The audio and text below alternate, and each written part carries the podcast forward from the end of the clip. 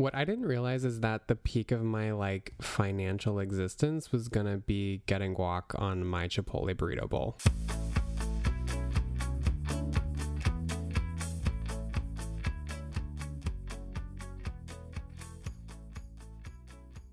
What is up, everyone? Thank you for joining me back here on Growing Up Gavin. Hope you're having a beautiful morning, afternoon, or evening wherever you are in the world. If you know me or you follow me on TikTok or Instagram, you can kind of easily tell that I am trying to go viral.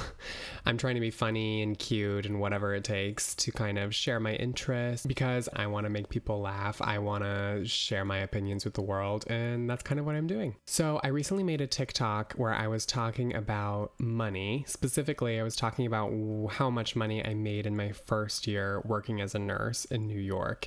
And I broke down sort of my hourly schedule and what I made. I was kind of thinking no one is going to see this. It was just like a practice run and video editing and getting comfortable talking on camera and having my opinions in my life being out for the world to look at. And it took me like three hours to make this video. And uh, so I was like, this is taking entirely too much time. This is not going to be seen by more than like 300 people because my most viewed video at that point had like 400 views. I was like, I just need to finish this. So I finished it, I posted it, and I went about my day thinking, you know, not much of it, kind of forgot about it. And then that night before bed, I opened TikTok and I saw that I had like 12 new followers and 15 comments and 100 new likes.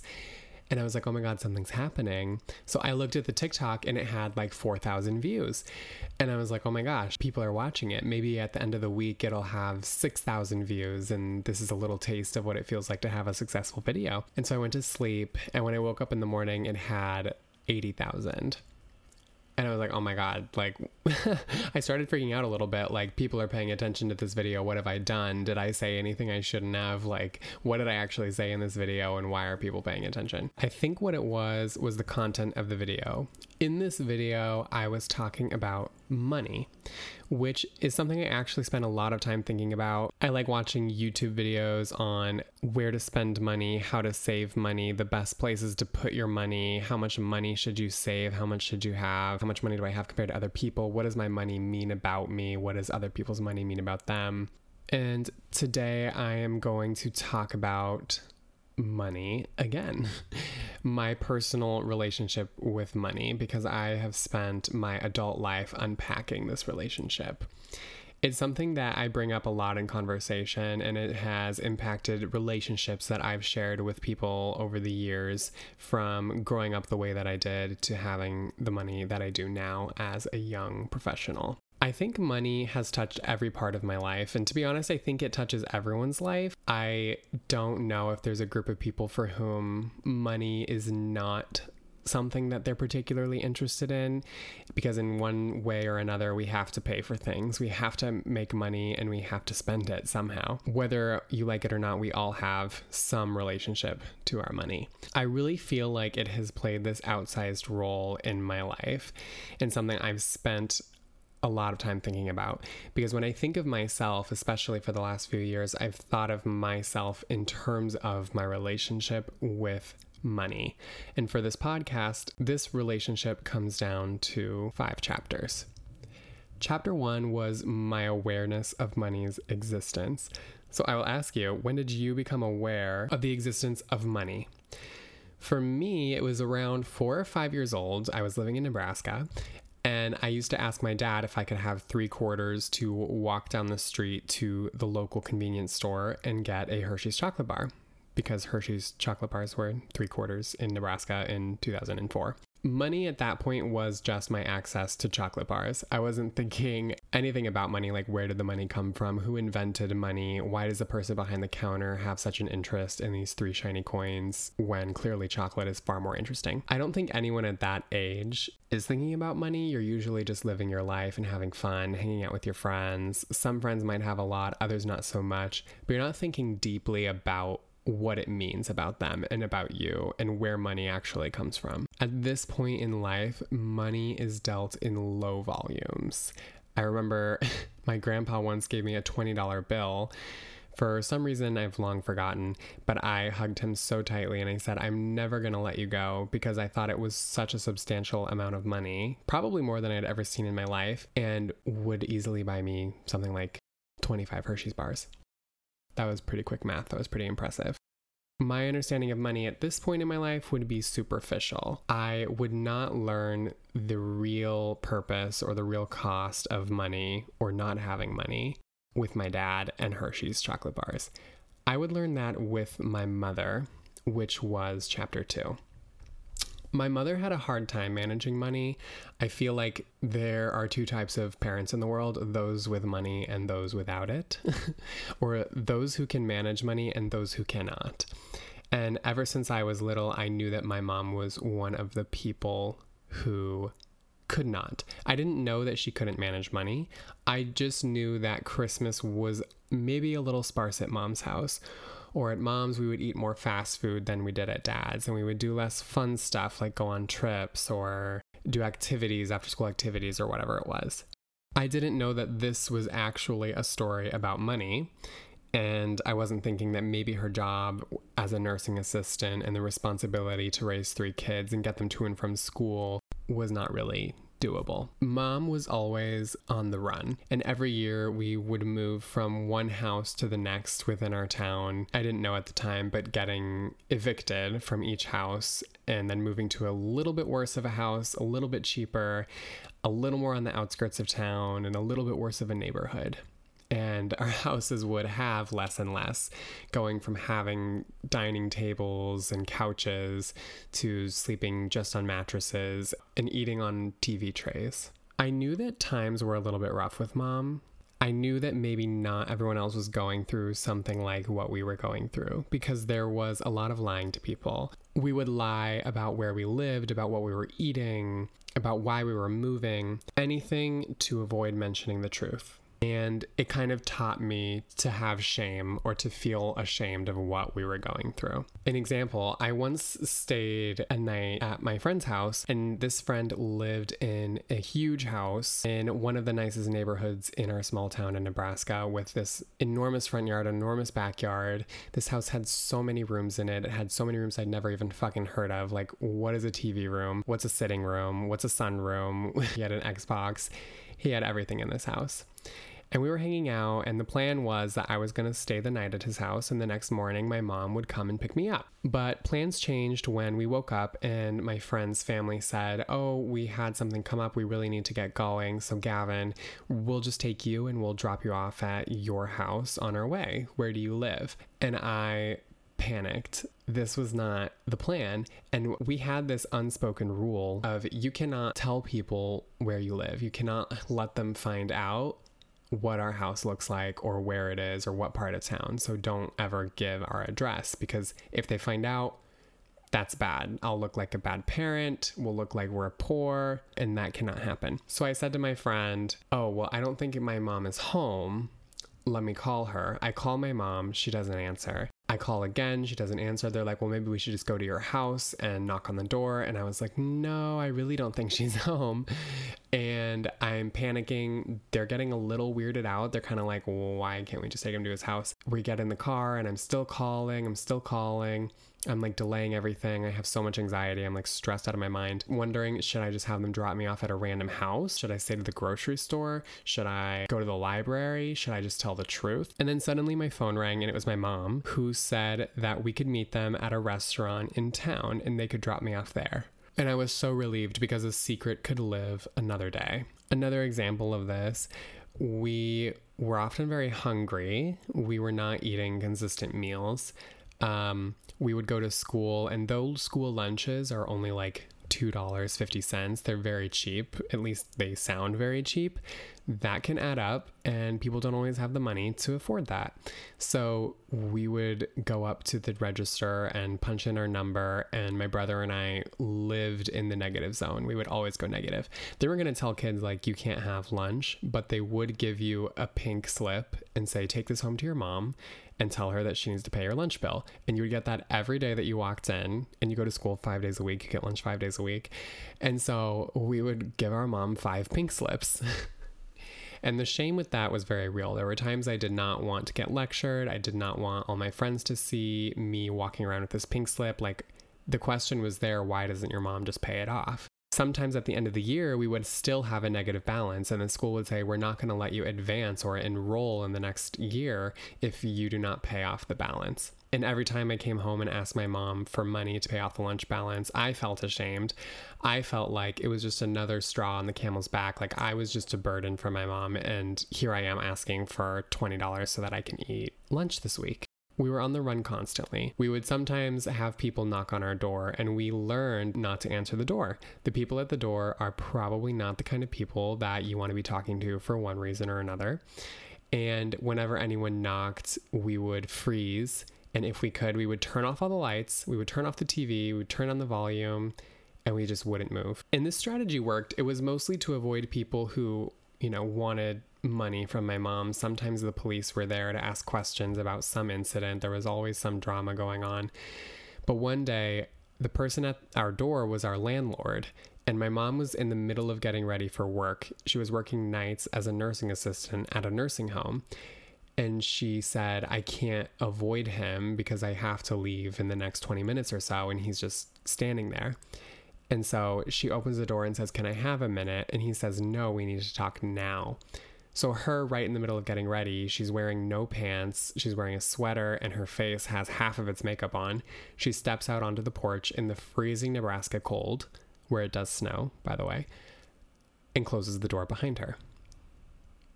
And the rest of us sit in deathly silence, just waiting for her to come back in.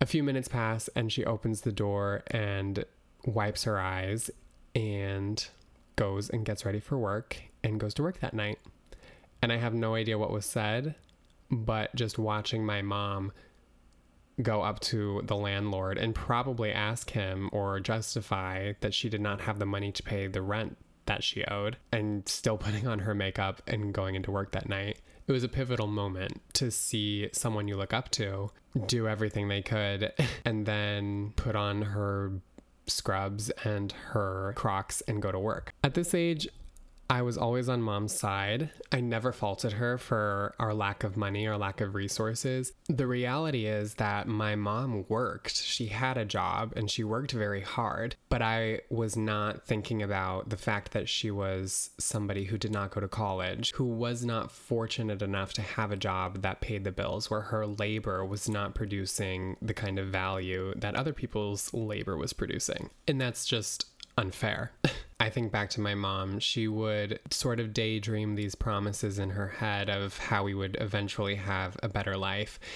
We would move into a new house and it would be the biggest house that you've ever seen. And we would turn things around. We would end up moving back to California. Everything was gonna be just fine soon. And my brother and I had no choice but to hope along with her. But she wasn't really just hoping, she was also promising. And one year for Christmas, she gave us a little box that we opened, and inside of it was this promise note that said, Next year for Christmas, we're to go to Disney World. She said she met with an agent who helped her figure out all the logistics for paying for the trip, and that over the next year we would get to decide which resort we were going to stay at and how we were going to spend our time at Disney World next Christmas. We would get to stay in the Animal Kingdom resort or the music resort. And when you're a child and you're told that you have to wait a year to actually get your Christmas present, that's a little frustrating, but I was excited nonetheless, and so was my brother, for what would be coming in the next year. But this promise ended up not working out because in the year that came, we would be living in the homeless shelter in Nebraska. My mom, who worked so hard, simply could not make enough money to afford to live. And we had to make a very tough decision, or I guess my mom had to make a very tough decision to move into the homeless shelter we would live there for about a year. And so much would happen here that I'm to have to make a whole other episode about this. But anyway, money would take us from the homeless shelter in Nebraska to our grandpa's house in California, where we lived for another year before returning to Nebraska, and then to Colorado, where I moved in with my dad. Moving in with my dad was chapter three. Living with him, things were a bit different. we were very comfortable. He was a food equipment salesman. At that time, yogurt machines were very big, very popular. So frozen yogurt machines were selling like hotcakes and he was making a good living actually. When the yogurt sales dried up, as they sometimes do because the yogurt bubble cannot last forever, so did the money, and we stopped having money. Money troubles always came back. It began with food. Our dinners would be a little bit lighter, our school lunches would be too much money for two kids to get food every day. I'd be hungry in class and I would get more pink slips saying, please bring money and pay for your lunch next time you come. At this point, I was about 15, 14. I was old enough to get my own job and start saving my own money. And so I was working in a pizza place, a Calvin Klein store. I worked at my best friend's parents' restaurant. I worked at a fish restaurant. I did whatever I could to support myself on my very meager child wages while also attending high school. Basically, by junior year, I was able to pay for gas get essential meals, and pay for my phone bill, which I was just very, very neatly squeezing by on. I was in this mode of trying to save as much money as I could. Every dollar I earned was accounted for, and I kept meticulous track of it. Every week, I took $30 out of my cash savings account and put it into a little envelope, and that was my gas money for that week. And that's what got me to and from school so that I could graduate in the next year. I paid no attention to aesthetics, to preferences, to maybe this is the best. Maybe, what do I actually want? I only thought about what I needed, and that was the bare minimum. It was around this time that I decided that any degree I got in college needed to be in something that would ultimately produce a job that paid me a good amount of money. So, using my like Nebraska sensibilities of do things that make sense, get a degree in something that will get you a job, I thought, okay, well, nursing is something that will get me a job. Nursing is a very clear path. You get a nursing degree and then you become a nurse, and nurses, you can very easily find out what nurses make. And that's what I decided to do. So I kind of set my sights on getting to college and getting my degree and getting a job. And that's pretty much what I spent the next chapter of my financial life working towards. Chapter four of my life and money. And yes, money followed me to New York too. New York is this city of enormous wealth. When I got here, I was kind of stunned because where I grew up, people don't have designer bags, people don't have designer clothes, we don't have designer furniture, we don't spend a lot of money getting our haircuts, we don't go out for $20 cocktails. And that's all things that people do here in New York. To the extent that your perception of want and need just gets so incredibly warped, where people think that I need to wear a certain kind of clothing, I need to get my haircut at a certain place, I need to go out and get certain meals with friends in a way that I've not seen anywhere else that I've lived. And my classmates my freshman year would wear clothing, bags, handbags, shoes that could have paid my rent for multiple months when I was living in Nebraska, could have fed my family for six months when I was living in Nebraska. And they just carried it around on their shoulder. And I didn't feel envious. I didn't even feel ashamed. I felt a little uncomfortable with this fact. And I wondered, sort of, do I have any right to be uncomfortable? Should people have to spend money that they have on other people? Should I feel hatred? Should I feel shame? Or should I just feel envious and wish that I was in their position to be able to do that for myself? I tended to subscribe to the latter of those options and simply wanted to attain the life that they had attained. I didn't subscribe really to what everyone else had around me, but I really was set set on having a life that was different than the one I had with my parents. I was really focused and devoted to having a life of comfort. I was not motivated by getting wealth, by accumulating things and goods and designer clothes. I was really thinking, I just want to be comfortable. I just want to be able to grocery shop and maybe take some time off and visit family and friends and go on vacations. I don't need to have the most luxury thing. I don't even need to express any aesthetic preference because I just need to survive. And that was my mindset my freshman year of college. When I got to New York, I had $4,000 in my bank account from all the time I spent working at the fish restaurant and the pizza place, and also a payment I received from the Social Security Administration when my dad died because I was still in high school. $4,000, and that's all I had. And that sounds like quite a bit of money for an 18 year old, and perhaps it was, but when I moved here, I had no support system from back home that was sending me money. I felt like nothing was guaranteed to me. Every dollar I spent was a dollar out. And when you get to college, no one told me this, when you get to college, you have to spend a lot of money just to get set up, just to put sheets on the mattress the school gives you, just to have a blanket to sleep under and a pillow to put your head on, just to have a fan in the dorm room that doesn't have air conditioning. I remember I went to the Kmart on Astor Place in New York, which is now closed, and I was thinking, what is the bare minimum that I need to put together my dorm room?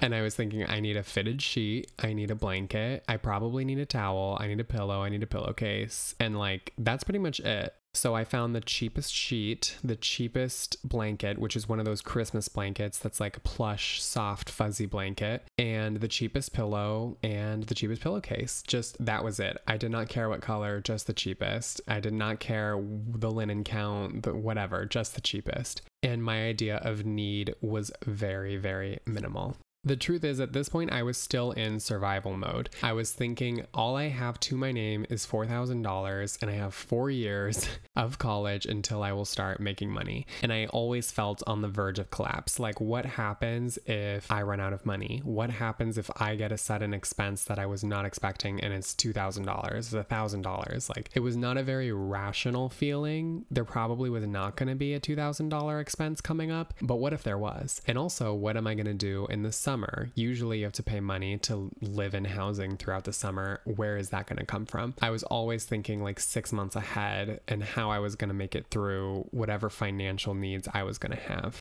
this sort of stinginess, this behavior started popping up in other relationships, like with friends and romantic partners who were concerned that I was a little selfish and stingy and was not always willing to be very generous. I was not I was not known for being very generous because I had so little and I felt like I needed to clasp onto every little piece that I could. I just was loaded with so much fear that this was all I had and whatever is left left could be it. So my definition of need was very, very limited in scope. I remember my sophomore year of college, I went with my adopted mom to Bed Bath and Beyond because I was going to be moving into a dorm with a kitchen. And in the long run, this was going to save me a lot of money because I wouldn't have to ever eat out and I wouldn't have to use the meal plan at my university. And she went with me to Bed Bath and Beyond, and I was thinking, I just need like a fork, a plate, a bowl, and a cup. And that's pretty much all anyone needs to run a kitchen. You know, maybe a maybe a frying pan, but just one of them. You don't need a spatula because you can turn things with a fork. You don't need a, knife. You can cut things with a fork. Why would I spend money on something like that when I could save that amount of money for a rainy day? Because there was going to be a rainy day. My adopted mom goes with me and she starts throwing things in the cart. She throws in a spatula, she throws in a toaster, a blender,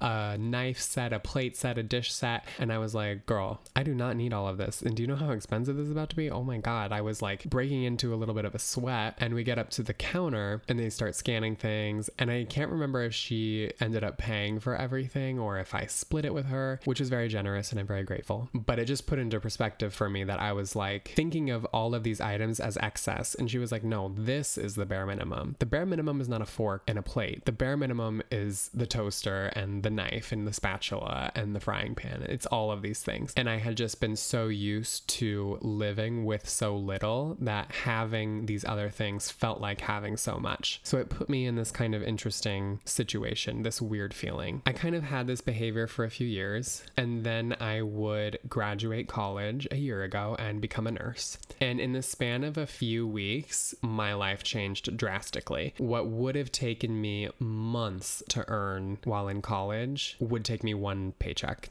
two weeks, six work days, I would earn what I had not earned for months as a college student.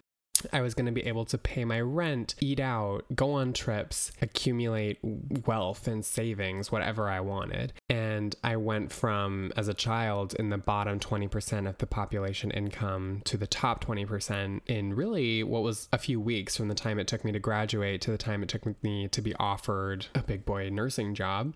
The truth is, I had wanted this my whole life. I had spent my whole life working towards this. It's the reason I went into nursing in part. It's the reason I stayed in New York. It's what I had worked and wanted and saved so hard to be able to have. And here I was achieving it, and I feel very comfortable. I over the last year I've lived on a nurse's salary and I have far more than I ever have in my life. I have access to more resources that I did not have access to growing up. I have everything I need and even a little bit more. So it's weird to me that I feel kind of ashamed of this or kind of uncomfortable with having a lot. It's this sense that I owe something to someone or have a debt that I need to pay, but I don't know why and I don't know to whom. If it's something to do with knowing what it's like to have a little and now being someone who has a lot, something about that makes me feel uncomfortable knowing that there are people out there that I grew up with who are still suffering or do continue to suffer, and I'm deciding if I want to have a designer handbag or something like that. It feels like this is supposed to be the mountaintop because I've made it. But why does it feel so crummy? Because I felt the triumph and the pride of having seen the mountaintop, of having gotten where I wanted to go. And for some time, I felt like this story was kind of inspiring about at one point having not a lot, being low income, and then a talented, young, intelligent student getting picked up to go to a university. And now he's a nurse in a big city after going to school for it. And now he has a lot. I used to think that that was really inspiring, but now I feel like students should not have to be well spoken enough or be raised poor enough to be lucky enough to go to a school and eventually make a lot of money someday. I feel like there's a structural issue and that my participation in this process contributes to and reinforces that issue without actually fixing anything for anyone other than myself. And I do believe that, yes, now I'm a nurse and I'm able to contribute to society. I'm able to use my skills that were paid for for me to attain to the betterment of society. I don't want to use that nihilist perspective of like, well, if you could only do it for one, you shouldn't have done it at all because it should have been for everyone. Because my life has been fundamentally changed. And what I'm able to do now in society for people, that has been changed. And that's an investment. But I used to think that this story was about money, but now I'm realizing that it is actually about value. And I'm questioning my value as an individual. And I'm wondering if having money or going on trips or eating at nice restaurants is what really brings me in my life value. Does having more now mean that I'm worth more? And is what I earn at work tied to my value in society? The answer is no, it doesn't. and it isn't. So, exclusively for my podcast listeners, I'm going to announce that I'm going part time at work starting next month. Part time is going to be working two days a week. I'll still have full benefits, I'll still have health insurance and things like that. Thank God. I'm very grateful to be able to do this, but I'll just be making less money. And I'll be spending my time, hopefully, working on this podcast, exploring what makes me really passionate, working on a book, going viral on TikTok, figuring out who I am when I'm not simply trying to survive. This will be an adjustment, and I'm a little nervous about living with less. But what happened to me when I started making more money was simply that my lifestyle just grew tremendously to match the income that I had started earning. And I wasn't all that happy. I actually found my job was very stressful, and working as much as I did was not making me feel like I was thriving. And even though I made far less in college, I was able to do more of what I loved, and I was far happier. So, my hypothesis is that in a year, I will be far happier working part time and having spent all of my free time doing things that I love than I will be if I had stayed full time but made the extra money and we will just have to wait and see. I am pretty excited about this. Um, my boyfriend is from Argentina, and we had a lot of interesting discussions where I was sort of discovering in him that he had this view of America that I was just numb to. I had kind of just grown up in it and thought it was the only way to be. And he said, People here are very materialistic. And I thought, okay, well, that's a cliche thing. But he's like, No, people are very materialistic. The whole purpose of people going to work is accumulation, is to get more. Everyone wants the newest thing. Everyone wants another pair of this. Everyone wants an expensive that. We're all just in the rat race to save more and get more and attain more. And the question is why? Maybe you have noble goals. Maybe you want to provide a good life for your kids, whatever it is. And he says back home in Argentina, life is about more than having, it's about being. And I thought that was really interesting, and it's kind of stuck with me all this time later where I'm thinking, I don't need another designer handbag. I don't have one to begin with. I don't need a, my first designer handbag. I don't need a really big house. I don't need designer clothes. I don't need the newest iPhone. I have a computer that works. I'm able to take care of myself and eat and go on trips, and I'm able to do things that I love. So, why do I need much more than that? As long as I'm being responsible and saving for retirement and all of that, why is it necessary to just have an expensive lifestyle? Well, it's not. And reconciling all of this has been the most recent chapter of my financial life. What comes next will be chapter six. Thanks for joining me on this episode. Thanks for listening. I'm interested to hear people's perspectives on this. Please send me a DM on Instagram about your thoughts. I'd love to hear it. See you next time.